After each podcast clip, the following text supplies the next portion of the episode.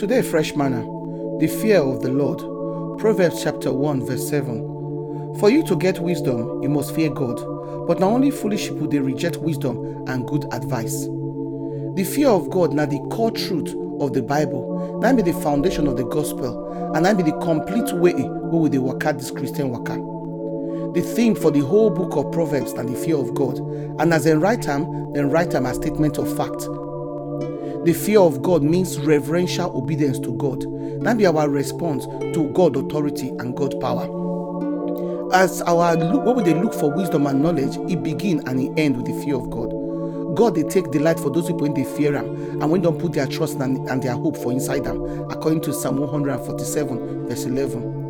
He said the reverential fear of God, now that awareness, that mind awareness of what in God fit do and who God be, when they keep us from evil, when they teach us how we go use God word, word change our life and to work according to the scriptures. the fear of God now the beginning of knowledge. Without this fear, every other thing, every other kind of knowledge we think say we get, it no mean anything. It no they they useless. The fear of God now be that increased wisdom when they give us the understanding, when we fit take increase our own learning for every area of our life, according to Proverbs chapter 9, verse 9 to 10.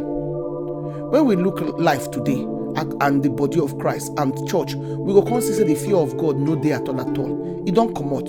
People know they fear God again. They don't get reverence for God. Everything, see everybody and everything. Since say we don't mix God with everything else and any other thing. When it be say we don't come make God the center of our existence anymore when we look Job chapter 28, verse 28, in context us say the source of true wisdom now God. And these are the true wisdom, the truth when no day church at all, when no day the body of Christ.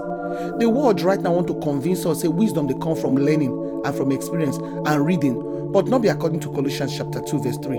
It said the fear of God now be the beginning of both the truth, with the true wisdom and the true knowledge we get. the fear of God, that the fountain of life, according to Proverbs chapter 14, verse 27.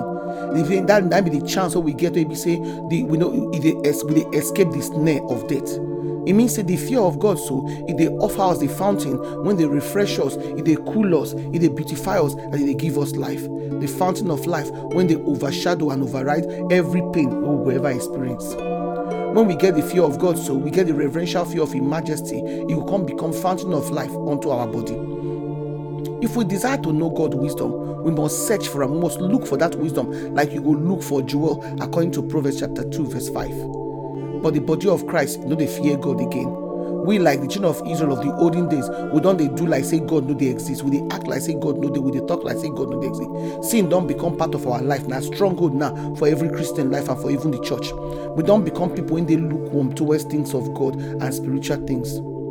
But if you look the world right now, so many katakata don't fool everywhere because of the fear of God we know they. Justice and righteousness now don't become bad word for our society right now.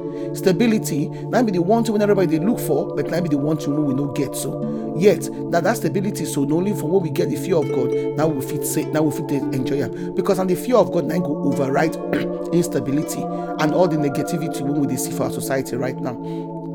But according to Isaiah 33, verse 6, it says, Wisdom and knowledge when we gain through the fear of God, now they provide stability, strength, and salvation. So we must get that fear of God to see the stability what they look for. So then Psalm 34, verse 11 can tell us, say, God, they invite us. Make we come meet him. Make him teach us how we go to fear him. And in how we go to gain wisdom and knowledge to take waka, to take achieve the good life when he don't prepare for us. Because say, without the fear of God, we no feel go far. My brother, my sister, not do.